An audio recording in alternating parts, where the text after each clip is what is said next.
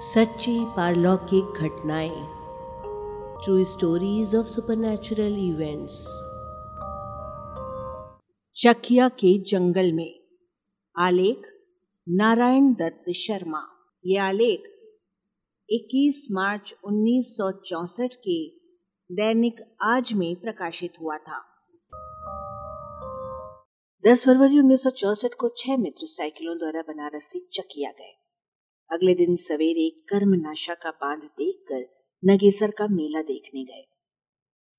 लगभग दिन के एक बजे चकिया के लिए वापस चल पड़े। निश्चय हुआ कि चकिया नौगढ़ सड़क छोड़कर जंगल के मार्ग से आमचुआ तक जाए और तब लौटे। इस दल में दो ऐसे व्यक्ति थे जिन्होंने जंगल देखा था और उसकी भयानकता से परिचित थे। राम लखन त्रिपाठी और रामहाश पांडे।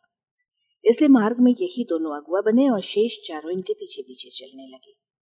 लगभग 11-12 किलोमीटर जाने पर पता चला कि वे रास्ता भूल गए हैं। राम लखन त्रिपाठी ने बताया कि इधर कहीं हनुमान जी का एक मंदिर है। उसके पास एक ऊँचे पेड़ पर लाल झंडी टंगी रहती है। वो दिखाई दे तो काम बने। काफ़ी देर इधर उधर पहाड़ियों पर भटकने के बाद झंडी पर निगाह पहुँची। मंदिर पहुँचने पर मार्ग याद आ गया। सब लोग आमचुआ की ओर चल दिए। किंतु वहाँ पहुँचते पहुँचते सूर्यास्त हो गया। इतने रास्ते में उन्हें कोई आदमी नहीं मिला। राम लखन त्रिपाठी ने कू कू की कुछ विचित्र आवाज़ सीखी। जवाब में कुछ दूर से उसी प्रकार की आवाज़ सुनाई दी। इस आवाज़ का अनुसरण करते हुए ये लोग आगे बढ़ते चले गए। आमचुआ से लगभग तीन किलोमीटर दक्षिण पश्चिम की ओर डबही नाम की एक बस्ती है। उसमें ग्वालों के तीन चार परिवार झोपड़ियों में रहते हैं। बस्ती के बाहरी बैजनाथ नाम के एक ग्वाले से इनकी भेंट हुई। इसी ने कू कू की आवाज़ का जवाब दिया था। बैजनाथ ने अपने मड़ैया में एक तरफ़ इन लोगों के लिए पुआल बिछा दिया और कहीं से दूध मंगा कर पिलाया। ये लोग बुरी तरह थके हुए थे। दूध पीते ही लंबी तान कर सो गए। ठंडक बहुत थी। छहों व्यक्तियों में से एक नारायण दत्त शर्मा की आँख खुल गई। उन्होंने देखा कि बस्ती के और सब लोग सो रहे हैं। एक तो वो जाग रहे हैं और दूसरा बस्ती का वो निवासी, जिसकी उस रात पहरा देने की बारी थी। वातावरण में भयानक निस्तब्धता थी। एकाएक इस निस्तब्धता को चीर कर थोड़ी दूर से आते हुए कराह की एक दर्दनाक आवाज़ शर्मा जी के कान में आई। उन्हें लगा कि अब दिल की धड़कन रुकना ही चाहती है। कराह इतनी दर्दनाक थी कि उनका दिल उसे सहन नहीं कर सका। थोड़ी देर बाद एक और करा और फिर एक और। इसी प्रकार थोड़ी थोड़ी देर बाद एक कराह सुनाई देती रही।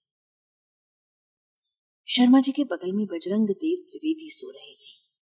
शर्मा ने इन्हें जगाया। करहा की आवाज़ सुनकर हालत तो और भी बुरी हो गई, किंतु दोनों एक दूसरे के आगे बहादुर बनना चाहते थे। इसलिए बिना शेष चारों को जगाए भाला छड़ी और छुरा लेकर दोनों चल दिए उस तरफ़ जिधर से आवाज़ आ रही थी। यह हथियार उन लोगों ने रास्ते में गाँव से लिए थे।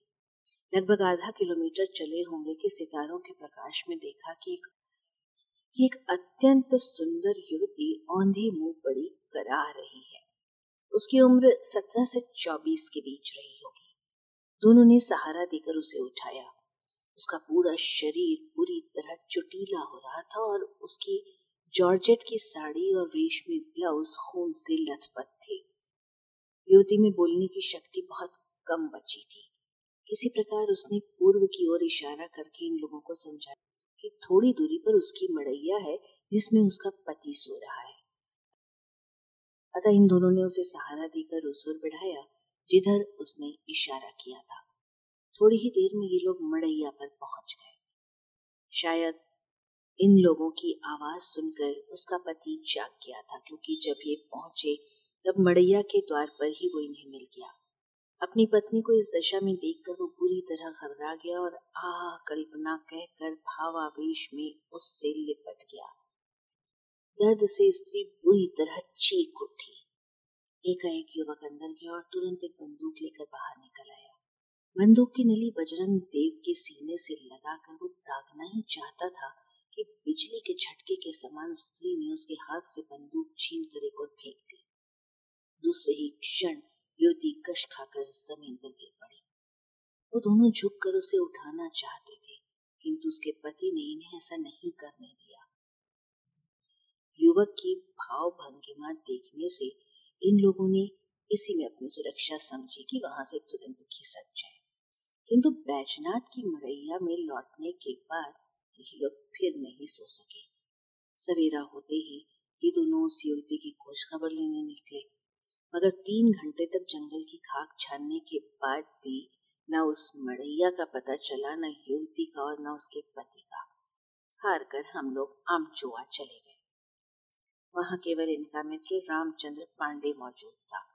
उसे इन दोनों की रात वाली घटना सुनाई, सुनकर उसने एक मज़े का ठहाका लगाया।